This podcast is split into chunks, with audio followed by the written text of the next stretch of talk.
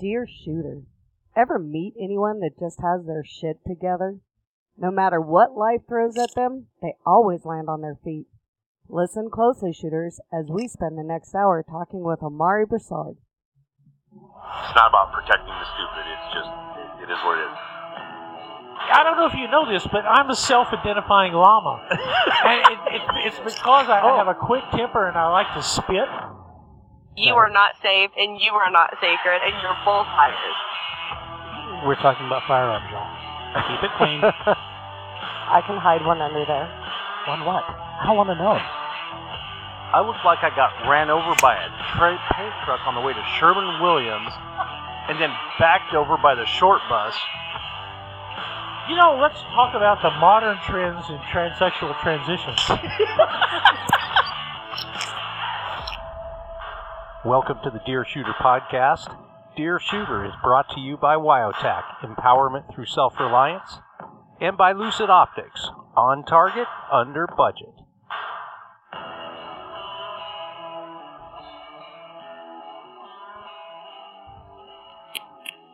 All right, happy Thursday, and as promised, we are joined by Omari Broussard.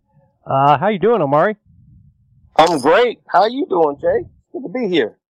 Doing good. We're we're up here in the frozen tundra, but we're we're we're surviving. That's what's up. That's what's up. So, eh, you are the absolute first Navy guy that we've had on the show. Nah, Go Navy. that can't be true. It is He's the first Navy guy? first Navy guy. Go Navy. Well, congratulations, brother. You're the first Navy guy. Already making history, y'all. This is gonna be a great one.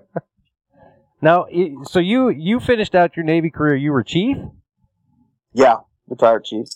okay? And what did you do while you were in the Navy?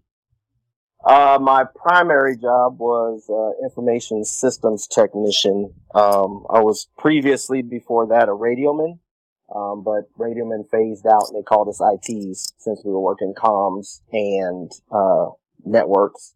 And then before that, when I first joined the Navy, I was a machinist mate, so I was working in like the engine rooms of the ships. So yeah, I had a couple jobs, but mainly being a comms guy for most of my 22 year career. Okay, so eh, didn't you do some work with Naval Special Warfare? Yeah, so um kind of an interesting story. So I do have a interesting career. So I left um my second ship and went and did uh what's called visit board search and seizure for full time, which is rare. Um they didn't have full time teams until my team came around. And then after our deployment they shut us down. I picked up chief and then I got orders to uh, what's called mobile comm teams and they attached with uh, naval special warfare units. So I spent my last, uh, I went there in 2009, uh, supported SEAL Team 3, did a deployment with them. And then after that, right before I retired, I did my shore duty at Naval Special Warfare Group 1 and kind of helped out with the comms for the guys on the West Coast. So nothing too crazy, but it was a good time. Okay, always good to have tech guys around, though. Communications Yeah, that's what are, they say. they're hell of important. Oh yeah, we found that out this summer or last summer, I guess. Jeez, we we couldn't talk to the guys in the gully. I'll never forget that. He's been trying to forget it. yeah, yeah. So and after the Navy, you went, you started uh, 10x Strategies Consulting. Yeah, so that actually started while I was in. I mean, we'll probably get to it as far as how I got into firearms and training and stuff. But when I retired, I started a consulting company because I was helping people out with marketing. I was learning that. It was just a, for IT that works with computers. You know, I found out about digital marketing and then I got into that.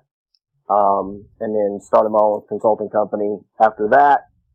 Um, took a full-time position with a company as a marketing director. I did that for about four years, and then now I'm back into consulting for uh, another one of my buddies' companies. Okay, all right. And you're doing primarily firearms marketing, firing trainings marketing. No, so now I'm working with marketing agencies as a whole. Um, I still do some consulting for people that are in the firearms niche that ask for my help. I just don't do it as much as I used to. Um, I mean, I did write the, one of the first books for it, so, um, but yeah, now I'm kind of transitioning careers, sitting back a little bit more and letting all the new guys do their thing. Well, and I've got I've got that book sitting on the table here in front of me. So Oh, well, it- here is your opportunity to plug it. so the book was called um, Immediate Action Marketing, and the book I wrote it back in. It was one of my goals to write a book after I retired, because all my friends that I was hanging out with are business owners. They all had books, and I was the only guy without a book. Um, so I wrote the book on just some of the principles of marketing. I mean, uh, anybody that picks up that book is going to just get a firm grasp of the basics of what every business should do. But more importantly, for that context, uh, firearms trainers, you should really like, if you're going to do it for money, then you should have a good, solid base in marketing. That book will give it to you. Still, still sells on Amazon. Amazon. It's like 12 bucks. Wasn't a, it was more of a, you know, um, passion project because there's things in that book that I wish I had known when I got started back in 2011, 2012 is when 10x Defense launched, but there was no real, you know, business building or marketing information for firearms guys back then. Sure, and it's still it, it, it's rare. There's not a lot of resources out there for those guys. Uh, everything's kind of seat of the pants. Yeah, yeah, yeah. So hopefully that book still, you know, uh, I've been asked to update it a few more times, but you know, I, I may get there. Depends on what the future holds. So, Omari, I'm, I've got your book in my hands, and Yeah. thumb through it a little bit. There is a lot of great information in here. Um, just kind of curious, from a marketing guy's perspective, you know you've got to keep people's attention, right? Yeah. Where are the damn photos? Oh, that is no, that book is, you know, part of writing that book, um, I think I had photos in there and Amazon had messed it up. But part of what I wanted that book to be was something you could just put in your pocket. And when you needed it, you know, like, oh, I need to do some lead generation. What should I do? I should probably set up an email system. How do I do that? Oh, just open a book and go. He has some Um, man-sized pockets. That's, that's a big pocket. yeah, yeah. Just put it in your back pocket. You'll be good. Um, My pants aren't that big. the that other big. thing was, I wrote that thing in two weeks. It took me three years to actually do it, and when I actually sat down and did it, self-published from beginning to end. I paid somebody on Fiverr for the cover. I wrote everything. I paid somebody to edit it, and I got it out there. You know. Um, well, kudos to you, man. It's a great publish. Um, yeah. Was- when you go to do a next version, I know a graphic design layout guy. Call me. Oh, okay. I got you. You know, we may do that. Maybe, you know, go do it. Because, you know, easy. nobody today really reads the book. They look at the pictures. well, that is a separating point because if you're just looking at the pictures, uh, you got to go in depth. I think you know, like firearms training. Um, you know, some of my thoughts on that depth matters. And when you're like marketing, I learned was one of those things you do have to. Every business owner should do it and have like two or three layers deep into it because it's such an important part. Um, that I think most people uh, even small business owners, you know, I've worked with a lot of them over the years. It's kind of an afterthought, right? Second to delivery of the product. And what I learned is, um, it's once you get into business to do a product or service, the marketing of that product is much more important than the product itself. Um, because if you got, you can have a great product, if you don't have nobody to sell it to, um, then you're kind of stuck with a great product and no money. But that's like, I I, mean, I can empathize. yeah. So you know, um, that's just the thing. The thing. Well, and and and you actually gave me a really good segue there. You talked about you know the layers, and Yeah. uh, you and I first met because both of us are IDS instructors, and Absolutely. you're one of the originals, like the Yeah. OG. Yeah, I'm that guy. I am that guy. But you and I were just in Reno about a month ago, and and we got into this discussion about the the depth of instructors, and Yeah. and how with a lot of these bigger entities are, are cranking out instructors so fast that they're they're losing that depth. Yeah. Um, I, you know, looking at firearms training, right? If we go back into his, I did my, uh, I have a master's degree in performance psychology. So one of, when I did my thesis, of course, I did it on, uh, our predecessor to IDS, combat focused shooting. But when I was writing my thesis, I had to go back in the history and try to figure out how firearms training came about and, you know, where it's going. Um, and a lot of it, a lot of firearms training was seat of the pants. It wasn't really like thought about, you know, for the most part. If you look at it, uh, in the early days, like when cops first started getting guns, they didn't have no training. They were carrying guns willy nilly like everybody else, you know? Right. um, the the military because they were you know primarily the ones with guns that actually had training. You know when the NRA was being built, a lot of those guys were military. Um, and then now as we push forward, a lot of companies. Um, I can be blunt on this podcast, right? Absolutely. Okay, I might I might say something that's going to make somebody mad. Um, for the bigger companies, it's a marketing gimmick. It's a way to get more customers for another product. Sure. Right, let's be real. So there it's it however, I've always thought that being a firearms instructor should be no less rigorous and it's no less important than getting a doctor's degree. You are dealing with life and death. People are trusting you to give them information that should they have to use it would save their life. Agreed. So we we kind of torched legal heat on this show because one of the things that I I really am am against because they'll do they'll they'll cram 90 people into a, a room and give them death by PowerPoint and go here you go here's your concealed carry license. And I always ask the question you know you've never seen that student shoot uh, if if they get into something where they have to go to court defend themselves are you willing to stand there in court and defend the program that you taught them yeah. Yeah. because you have no idea their competency, their capability uh, on the range. Well, how many times have we done a concealed carry class or just a regular firearms training class where they're getting their firearm new out of the box? They have never held it. We do it a lot.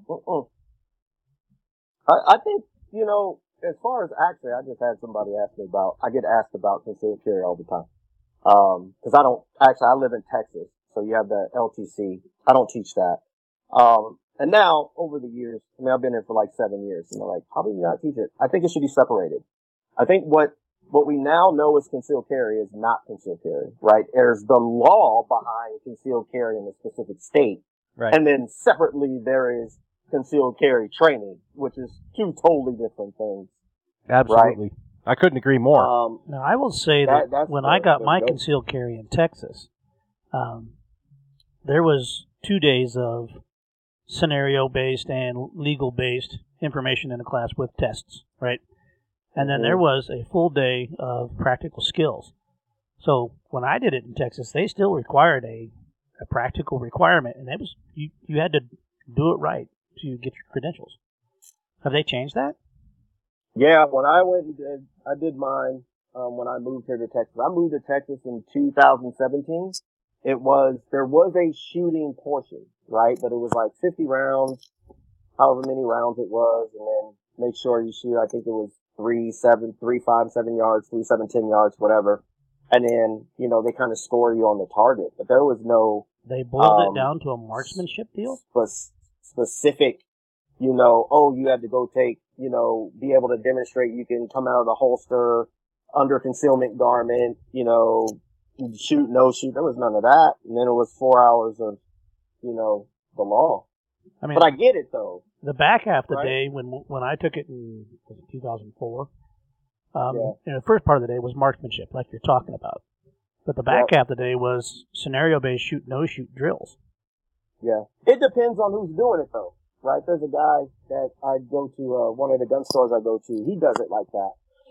he does like a full eight hour day, you know. Yeah. So I think there's some leeway. There's what you have to do and there's what, you know, guys believe, guys and gals believe they should do. But we see this all the time, Um, where people are shortening the curriculum to fit a schedule, and Yeah. you, you're pushing people through for the sake of pushing people through. Yeah. And I don't, Yeah. I don't agree with that.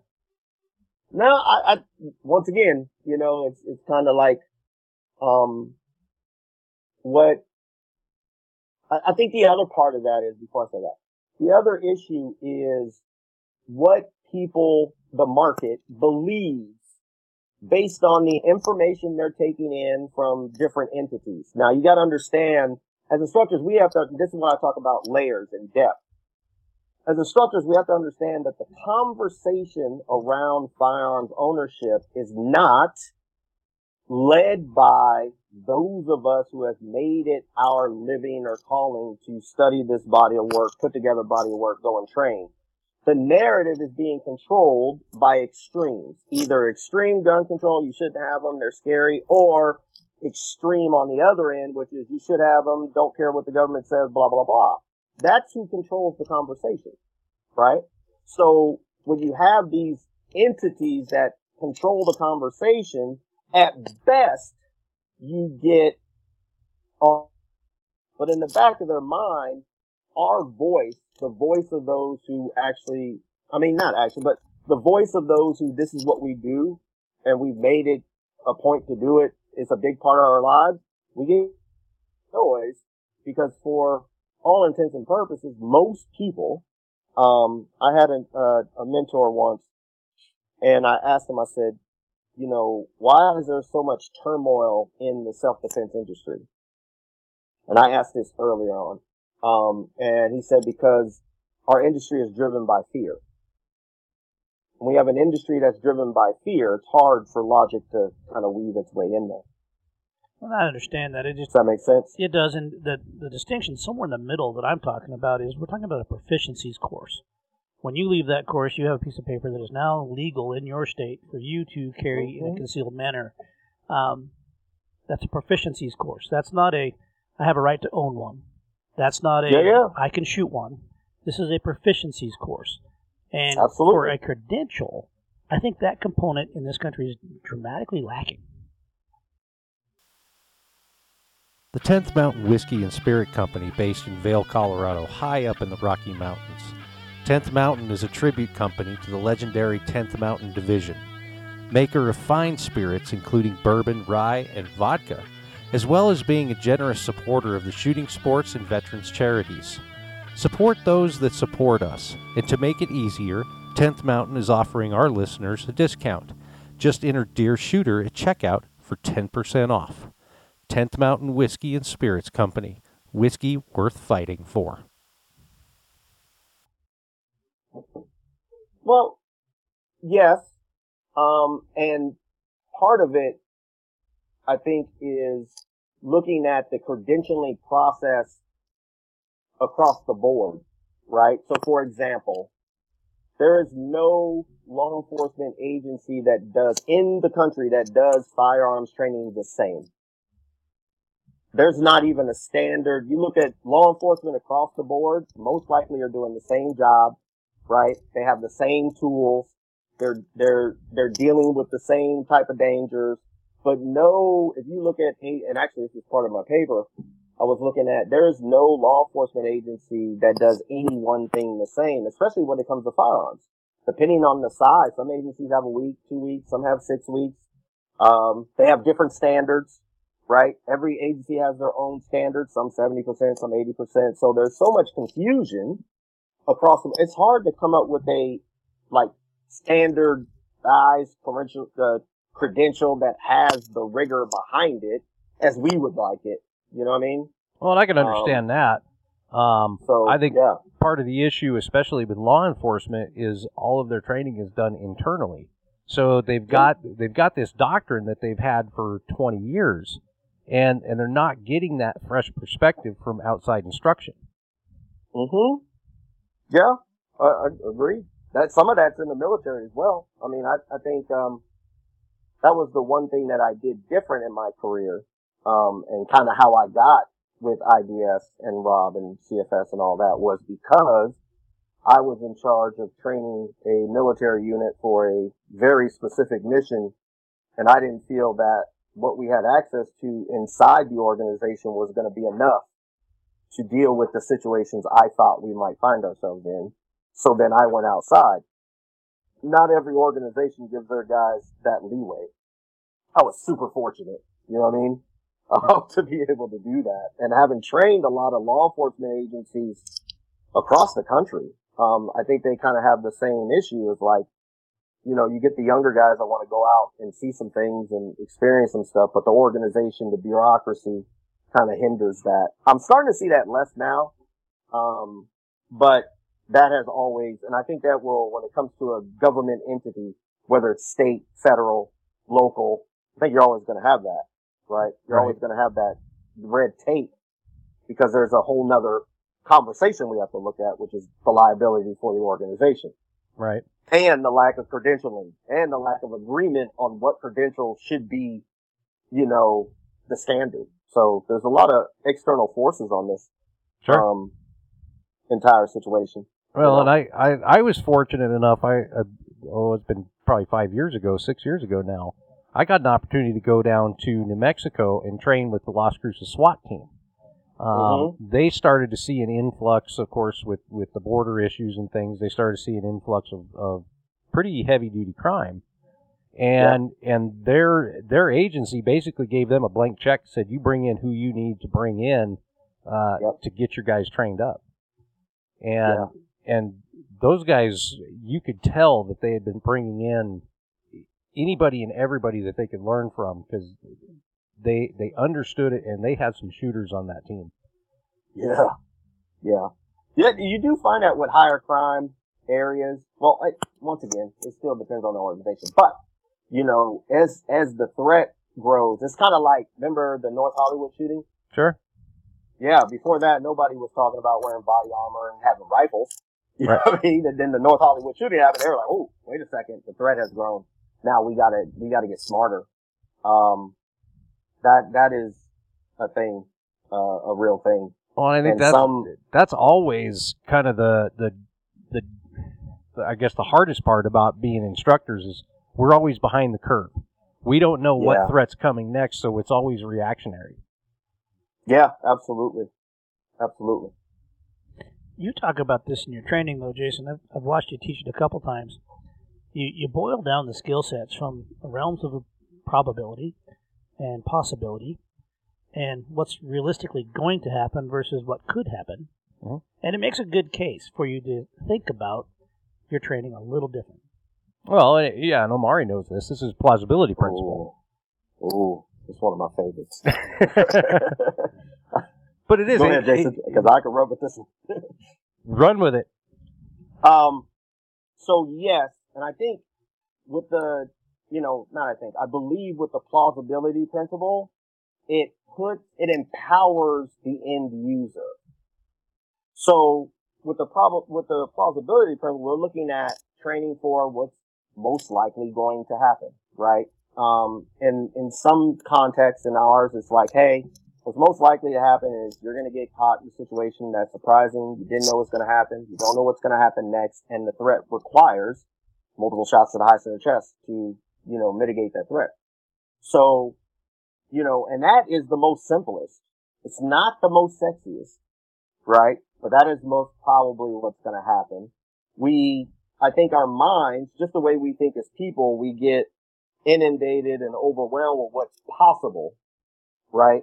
Um, we look at what happened in, let's take a, um, um, a recent one. So when Hamas went in and, and did what they did to Israel, that's on the realm of possibility. That's like, you know, years ago, we would probably talk about that, Jason. We probably sit in the group, go, yeah, there really could be guys that could fly in from the sky and drop in in this place and you have to deal with these guys.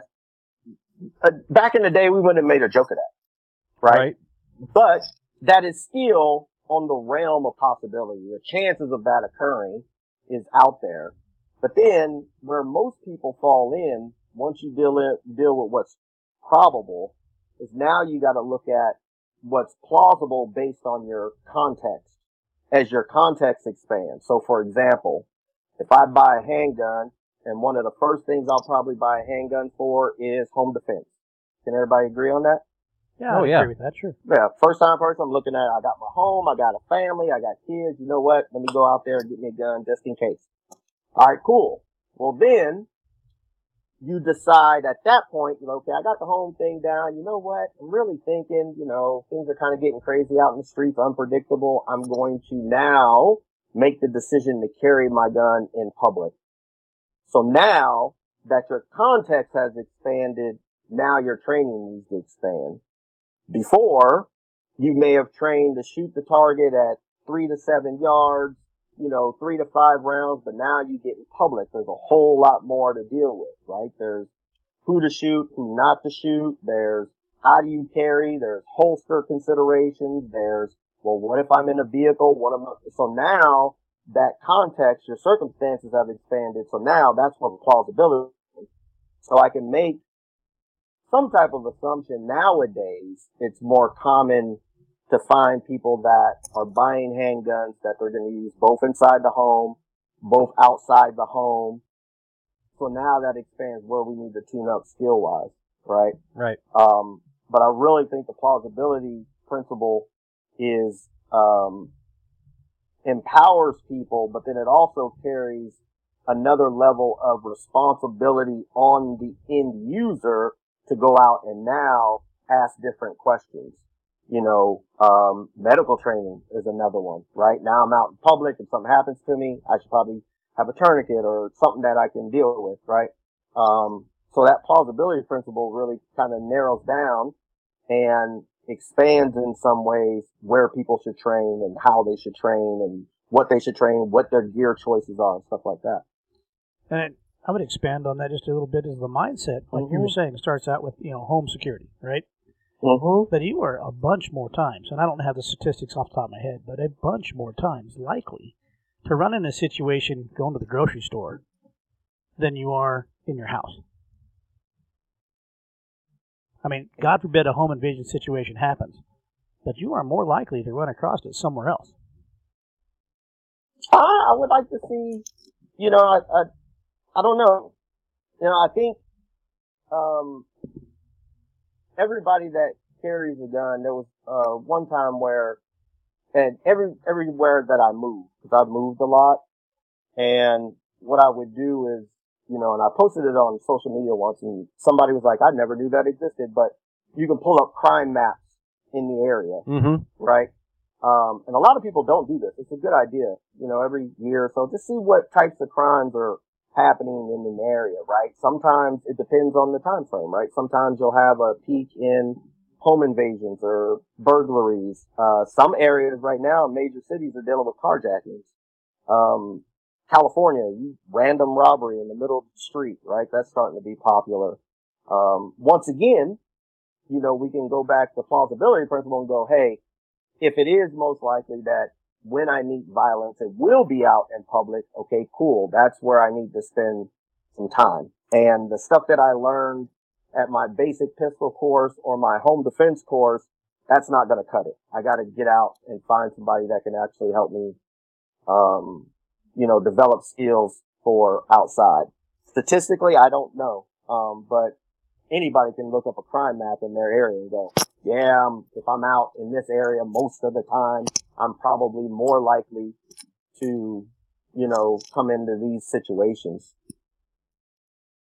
That's valid. Well, and, and and let me ask you this because this is something that uh, uh, my marketing guy tells me I'm nuts because I have a really hard time calling a a course advanced because Yeah. to me all it is is you're honing your skills in a different context or an expanded Yeah. context. I mean, at the end of the Yeah. day, shooting is shooting.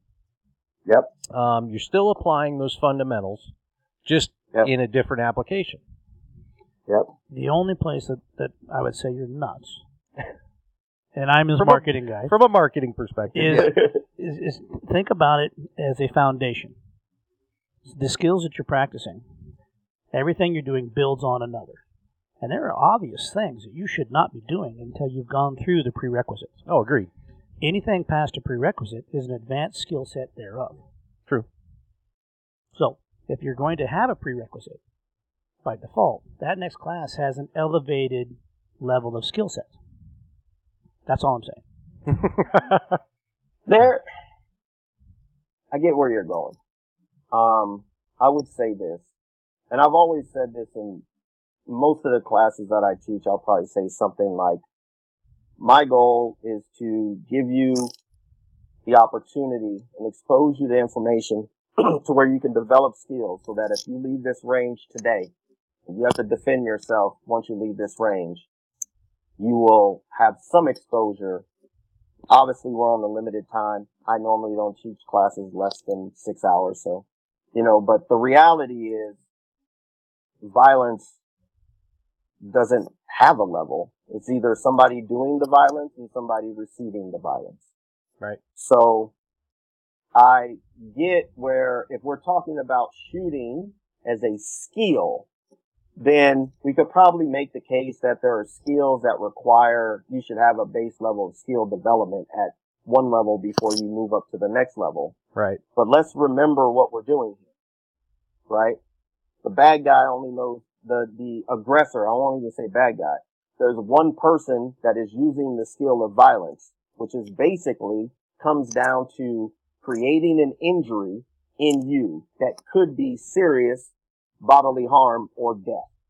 No level to that, you know, um, for the person that is learning to use a firearm, um, that's the tricky part because, you know, the skill of, let's say, um, we make a difference between shooting just beyond two arms reach and shooting within one arm's reach, right? Extreme close quarters versus your standard, you know, beyond two arms reach. Mhm. Well, do I need a whole nother training day to learn close quarters?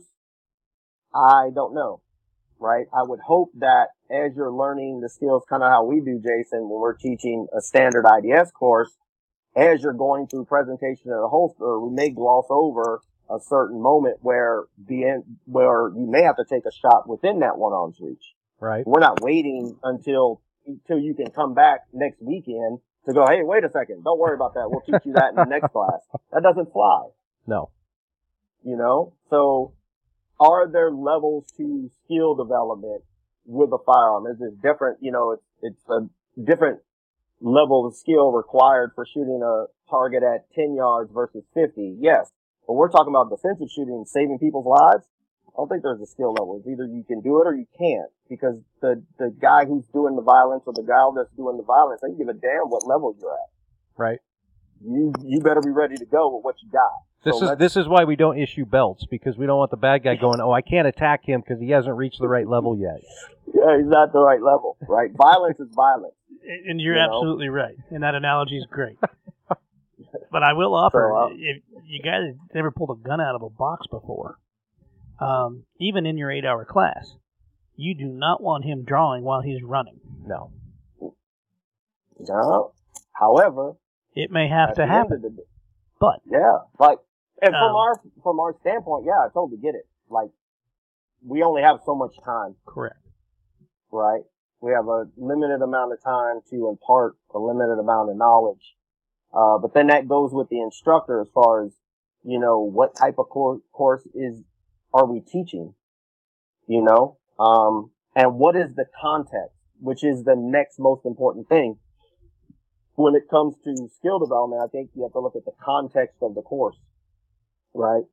So different contexts will require different levels of skill. For what we teach in, in a standard, you know, one day, two day, our context is very specific.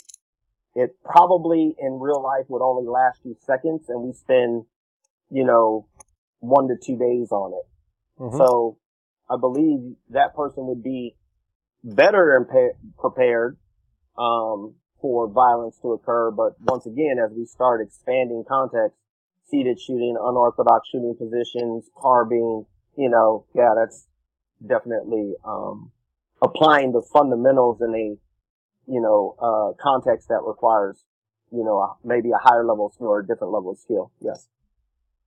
Agree with all that. I've been doing this for a while. I'm. I can't tell. Cheating. but yeah, no, and I and and I I agree, and it is tough. Um, but in everything that we do is so based on the context.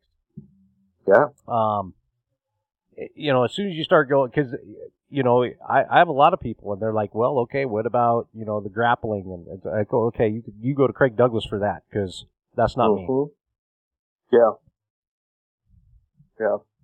I've definitely been, there was a time where I think as instructors, Jason, you could probably back me up on this, where you felt like I need to be everything to everybody. Right? And there was almost a 10, like a slight thing like, well, if I don't know, does that lessen my authority? Um, over the years, I got super comfortable with this is my lane. This is what I do. This is what I'm good at. I had a buddy of mine, um, that, um, one of the, uh, the SEAL team I was supporting and we were talking on the phone. He's like, Omari, no, we were, uh, I was on base there having lunch or whatever. And he's like, uh, he was a team guy. I've been in the team for a while. He's like, Omari, you know, the military spends all this money on training me to shoot and do all this stuff. Why should I go with you? And I kind of thought for a second. I said, I'm the guy you go to when all that shit goes out the window. Mm-hmm. Then you come to me. And he was like, huh, that makes sense. Right? So I think there is a, it takes a while, you know, depending on your material, but you get to a point to where you're like, okay, this is what I'm, this is where I decide I'm going to live and I'm going to master this one thing. Develop relationships with other people that you trust to deal with these other areas. Mhm. Right? And kind of direct them that way. That, that's how you know, I think that's how you know you're maturing in the game. Well, and I, I, you know, and that, that's a lot of stuff that I'm working on right now. Uh, I'm working on bringing some curriculums forward that I can't teach the whole thing, but I can, I, I have the skill to develop the program. But I've been reaching out to other instructors that I know are experts in these fields, and I'm going, hey, you want to be a part of this kind of thing? And I think that comes from you one maturity uh, as an instructor, and I and I think you reach a level where you're not necessarily trying to compete um, you know, we, we talk about these layers of instructors, and Yeah. they, we, especially the new guys, uh, everything's very much, oh, I have to be everything to everybody to I can get that clientele, and I and I get that to a certain extent, but once you become known as the guy for this, you don't really have to worry about all that. No, you don't. I think there's a lot of, uh, excuse the term, I'm I'm gonna use this term, there's power that comes from being a specialist. You know, you look at the neuroscientist is not a general practitioner. Um, I think that's, you know, um, that connects with teaching and being an instructor because there's, you know, like we said, layers. So to give everybody on the call context, when Jason and I were talking about layers, there's this layer of instructing where you understand the material and you can demonstrate the material. That's only one level. In fact, that's the lowest level, right? That's the lowest uh, lowest common denominator level. Um, most of your government organizations, that's their level of knowledge, right? Uh, all the time through, I went through the military, you look at the instructor curriculum, it's, hey, here's the material, you're going to be tested on knowing this material, and you need to be able to do the thing, right? Um, the next level is the, um, and I'm kind of loosely, uh, just for, uh, proper accreditation, I'm loosely using Bloom's taxonomy to kind of make this explanation. So the next level is evaluation and analysis, or analysis and evaluation. Now you're at the point to where you can start breaking things down to their principles, their concepts. Where do they come from? The why. Like, why are we doing this thing? Um, a lot of instructors haven't reached that level of being able to understand why, identify why, and then make a, a firm argument on why.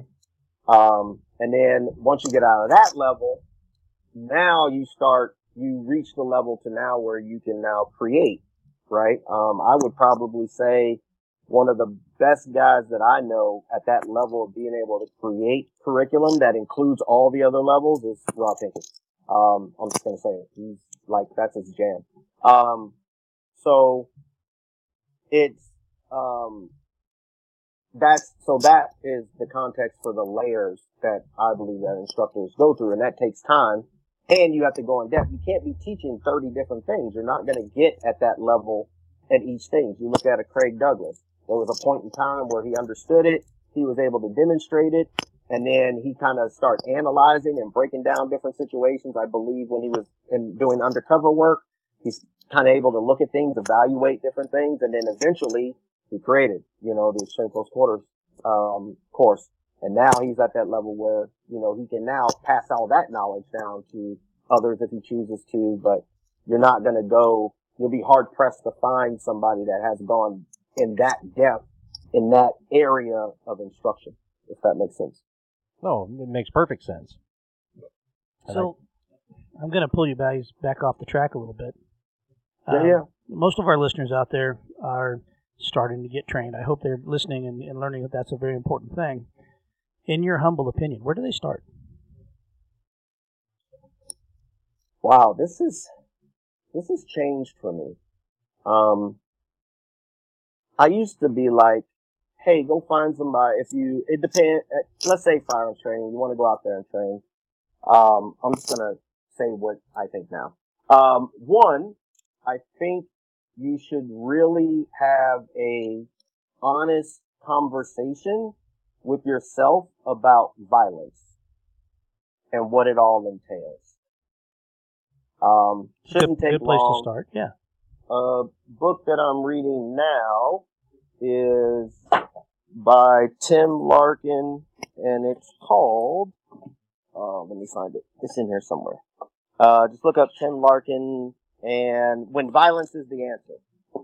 Um, that's the name of the book, and he goes pretty in depth on violence and the reality of it. There's probably a couple other books, but that's I know Tim, and I just I'm rereading that book. I read it beginning of every year. Now, once you understand and you kind of, you know, think to yourself that, you know, get your head wrapped around violence, then, um, you can now determine where to go next. Do I want to buy a handgun? Okay, I want to buy a handgun. Cool. You should probably learn how handguns work. Which ones? You should go try them out. Uh, you should most the, the most important thing is to find a handgun for you. Ladies, listen to me very clearly. You wouldn't let your husband pick out your shoes. Don't let them pick out your gun. Thank you. I would also offer you got to be very careful letting the guy at the counter pick out your gun. Exactly. Don't let the guy at the counter pick out your gun either. Get um I just took one of my uh all my friends, they send their girlfriends and significant others to me to go train. So I take them to the range, we get, you know, four or five to try out, we look at fit, we look at recoil management, how to shoot, you know, we go through this process. So that part be part number two. Pick a firearm for you. And then from there, um, now you got to go find training, and that is a little bit more tricky. I'm kind of biased, so, but you know, when you're looking for training, I'll try to give some tips. Um, if you're in, uh, if you're looking for defensive firearms training, then look for defensive firearms training. Um, and then if you're looking for home defense training, find a course that teaches home defense. Um, the other thing is don't be tricked by concealed carry training. And the reason why I say that is just because you go take a permit course or a concealed carry course in your state that certifies you to carry doesn't necessarily mean you're getting concealed carry training. Carrying the gun, different holsters, you know, all the things that come with carrying a gun in public. Um, and, you know, lastly, don't be afraid to do your due diligence. Um, I could probably give, you know, depending on the person, give more specific information, but that's kind of the general without my biases in it. I think that's kind of across the board, but I do have some biases. And we we did a whole podcast on this last year about how to vet an, an instructor. uh, the questions to ask, and things like that to know that you're getting a quality instructor. Um, Yeah. and and I- I'll tell everybody here if, if you're in Texas and you're looking for training, go go talk to Omari. Um, How do they find you, Omari, if they want to do that? Uh, you can find me on Instagram, on Facebook. Just look up my name. I do, I do more privates now. I've kind of like slimmed down tremendously as far as training. And the reason is, is the people that I do train, we have a long-term relationship. Like they come to me when they need to buy guns or teach their children to shoot. I'm just in a position now where I'm like super small, you know, so if you're in the Texas area, you can hit me up or I will point you in the right direction. Perfect. Well, that sounds great. Well, Omari, I, I, I appreciate you coming on. Uh, absolute wealth of knowledge. Uh, you you're you're one of those guys I could sit to and, and talk to for hours and hours about this stuff. But Thank un- unfortunately, we're we're coming up on time. Yeah, yeah. So um, again, appreciate you coming on. And Thank you. uh, are are you going to shot? No, I won't be going this year. I have, uh, one of my good friends is retiring after 30 years. My best friend I grew up with, so I will be attending his retirement this year. Gotcha. Well, you will be missed. I'll be there next year though. Sounds good. Well, we will see you then, if not before. And until next week, you guys just keep blaming the gun.